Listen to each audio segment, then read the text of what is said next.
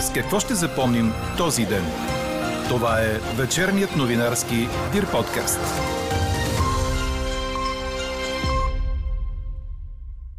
...850 лева минимална работна заплата, ама с другия бюджет. България става износител на руски нефтопродукти за Украина. Шампионът на тениса Новак Джокович игра на Australian Open с 3 см разкъсване на подколяното сухожилие. С какво ще ще запомним този ден, чуйте във вечерните подкаст новини. Говори Дирбеге. Добър вечер, аз съм Мария Иванова. Чуйте подкаст новините от деня на 1 февруари. През нощта ще има променлива облачност. В низините ще остане ветровитост до умерен западен вятър. Минималните температури ще бъдат от минус 2 до плюс 3 градуса. Утрешният ден ще бъде с променлива облачност. Отначало на северозапад, а по-късно и на места в останалите райони за кратко ще превали дъжд и сняг. Вятърът от запад ще бъде умерен, в Дунавската равнина силен, сочи прогнозата на синоптика ни Иво Никитов. С 159 гласа за, депутатите приеха предложението за увеличение на минималната работна заплата, която ще бъде в размер на 50% от средната такава.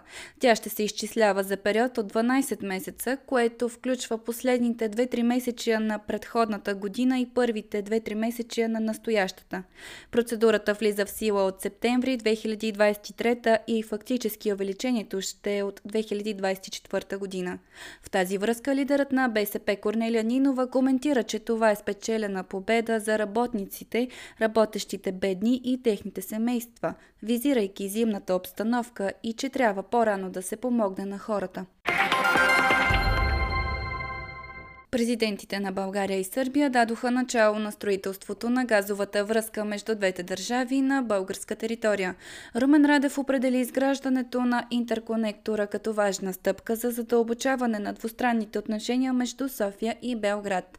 Очаква се газовата връзка, по която ще може да се пренася сино гориво и в двете посоки да бъде въведена в експлоатация през октомври тази година а Европейската комисия даде одобрение за изграждане на близо 33 км от новата автомагистрала Европа в участъка, свързващ контролно-пропускателен пункт Калотина на границата с Сърбия и околовръстния път на София. Инвестицията в размер на над 183 милиона евро ще допринесе за по-доброто интегриране на българската пътна система в европейската транспортна мрежа. Заради високите цени на електроенергията, компенсациите продължават до края на месец март, реши служебното правителство. От програмата се възползват около 633 000 небитови крайни клиенти на електрическа енергия, както и операторите на електропреносната и електроразпределителните мрежи за технологичните им разходи. Индикативният бюджет за удължената мярка е близо 330 милиона лева. Средствата ще бъдат осигурени от целевите вноски, които задължителните лица правят във фонда Сигурност на електроенергийната система. Това е едно от решенията, които взе на днешното заседание Министерския съвет. Другото бе разрешаване на износа на нефтопродукти за Украина, както и износ на определени рафинирани нефтопродукти, получени от руски суров нефт – внесен въз основа на получената дерогация от Европейския съюз. Освен това, парламентът гласува окончателно България да прекрати членството си в две международни банки – Международната инвестиционна банка и Международната банка за економическо сътрудничество. Причината е, че скоро страната ни в едната банка ще остане единствен съдружник от Евросъюза, а в другата ще сме само с Унгария, защото всички останали страни членки на Европейския съюз приключват процедурата по оттегляне. Последното заседание на служебния кабинет премиерът Гълъб Донев обяви, че във всичките си действия ръководеното от него правителство се е водило от Конституцията, законите и интересите на българските граждани. Той благодари на всички участници, които през последните 6 месеца са проявили смелост и са се отказали от правото си на лично спокойствие. Въпреки сериозните нападки, провокациите и проблемите, показахте здрави нерви и характер в битките, които водихме, за да върнем държавата на хората. Защото държавата принадлежи на хората. А най-добре управлява този, който е готов да се раздели с властта във всеки миг. Държавата не е за частно ползване, а държавата е на хората. Във всичките си действия се ръководихме от Конституцията и законите на Република България и от интересите на българските граждани. Това е последното ни заседание за този мандат. Да свършим още малко полезна работа за хората на България. А иначе, Централната избирателна комисия избра варианта на дизайн на хартията, която ще се ползва за машините за гласуване на предсрочните избори на 2 април. Печатницата на Българската народна банка е уведомена, а оттам вече предлагат и график за доставката на ролките с защитена хартия. Става ясно след проведено заседание на комисията. Печатницата ще изпрати и мостри с съответните защити, както на хартиената бюлетина, така и на тази, която ще се отпечатва от машината. Какво не се случи днес? Адвокатското дружество, което представлява компанията за криптовалута Nexo в Съединените щати, не е уведомявано за криминални разследвания. Това се казва в писмо на дружеството до главния прокурор Иван Гешев, съобщават от БНТ. От дружеството посочват, че въпросите касаещи регулаторните органи в щатите са разрешени на принципа «не признавам, не отричам», което в превод значи, че криптобанката Nexo не е била задължена да признава обвинения, задължения или нарушения. В писмото се изяснява също, че споразумението с Комисията по ценните книжа и борсите не включва никакви разкрития или обвинения за въвличане на Нексо в каквато и да е измамна или подвеждаща практика, или че клиентите им са ощетени или подведени за финансовото състояние на компанията. Още двама евродепутати са на път да загубят имунитета си заради корупционния скандал, по-известен като Катаргейт. Скандалът избухна през декември и вече доведе до снимането на имунитета на заместник-председателя на Европарламента, гъркинята Ева Кайли. Проверяват се съмнения за корупция и търговия с влияние в полза на Катар и Марокко.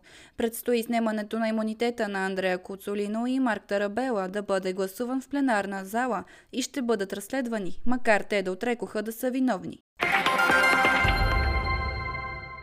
Десетки протестиращи срещу пенсионната реформа във Франция бяха арестувани с нощи. Близо 1 милион и 300 хиляди французи се включиха в общо над 200 отделни протеста в цялата страна. На места напрежението се покачи и се стигна до сблъсъци с полицията, която е използвала сълзотворен газ. Недоволството е срещу плана на президента Емануел Макрон да увеличи пенсионната възраст от 62 на 64 години. Две трети от французите са против.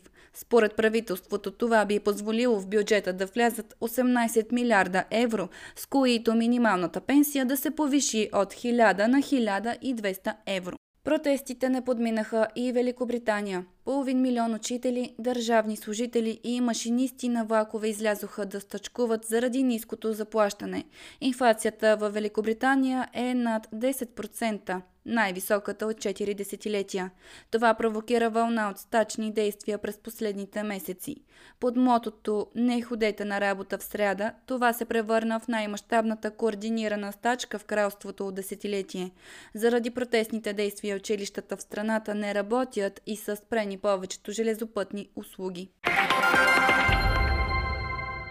Виден руски журналист бе осъден задочно на 8 години затвор, след като бе признат за виновен в разпространяването на фалшиви новини за руската армия, предаде Reuters. Разследването му е започнало още миналата година, провокирано от публикации в социалните мрежи, в които той е обвинявал руските въоръжени сили, че умишлено са обстрелвали родилен дом в Украина.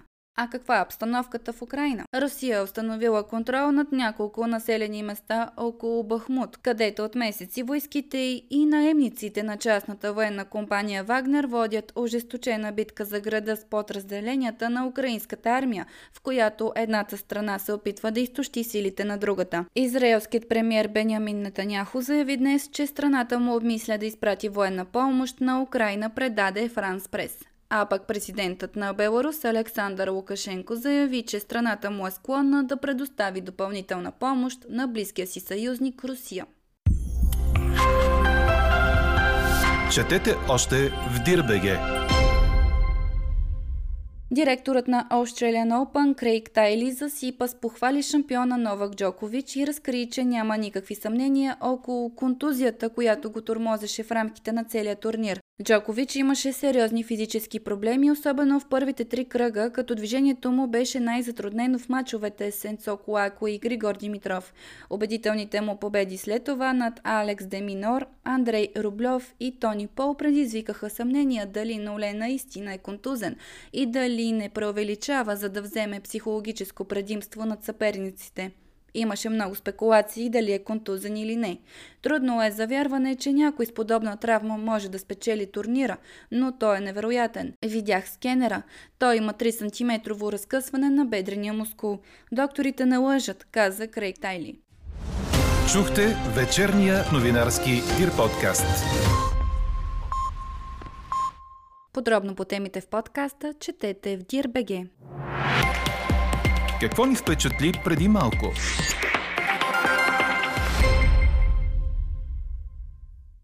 Продажбите на нови електрически автомобили поставиха нов рекорд по пазарен дял в Европейския съюз през изминалата година.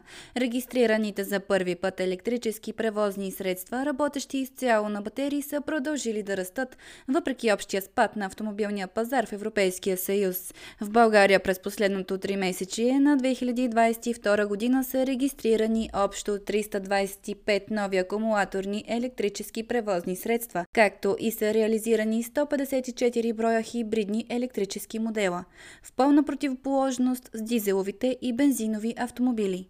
Така приключва вечерният ни подкаст. Приятна вечер! Слушайте още, гледайте повече и четете всичко в Дирбеге.